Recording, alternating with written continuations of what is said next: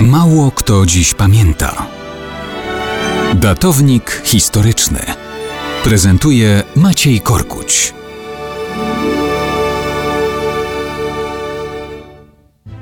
Wczoraj opowiadałem o rocznicy śmierci miłującego pokój księcia Akwitanii Wilhelma V Wielkiego.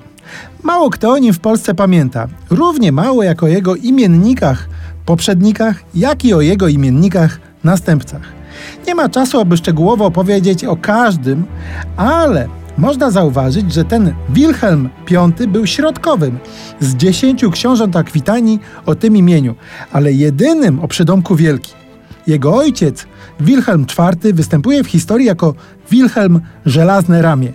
Był on władcą wojowniczym i namiętnym kochankiem. Czy przydomek był upamiętnieniem niezwykłej siły? Hm, być może, ale warto zauważyć, że w niektórych księgach występuje on jako Wilhelm IV samochwał. Kto tam wie, jak z tym żelaznym ramieniem było? Jego ojcem był książę Wilhelm III Jasnowłosy. Tak tłumaczone na polski jest francuskiej Guillaume tête de Toupe. Czy to znaczy jasnowłosy? No, nie bardzo.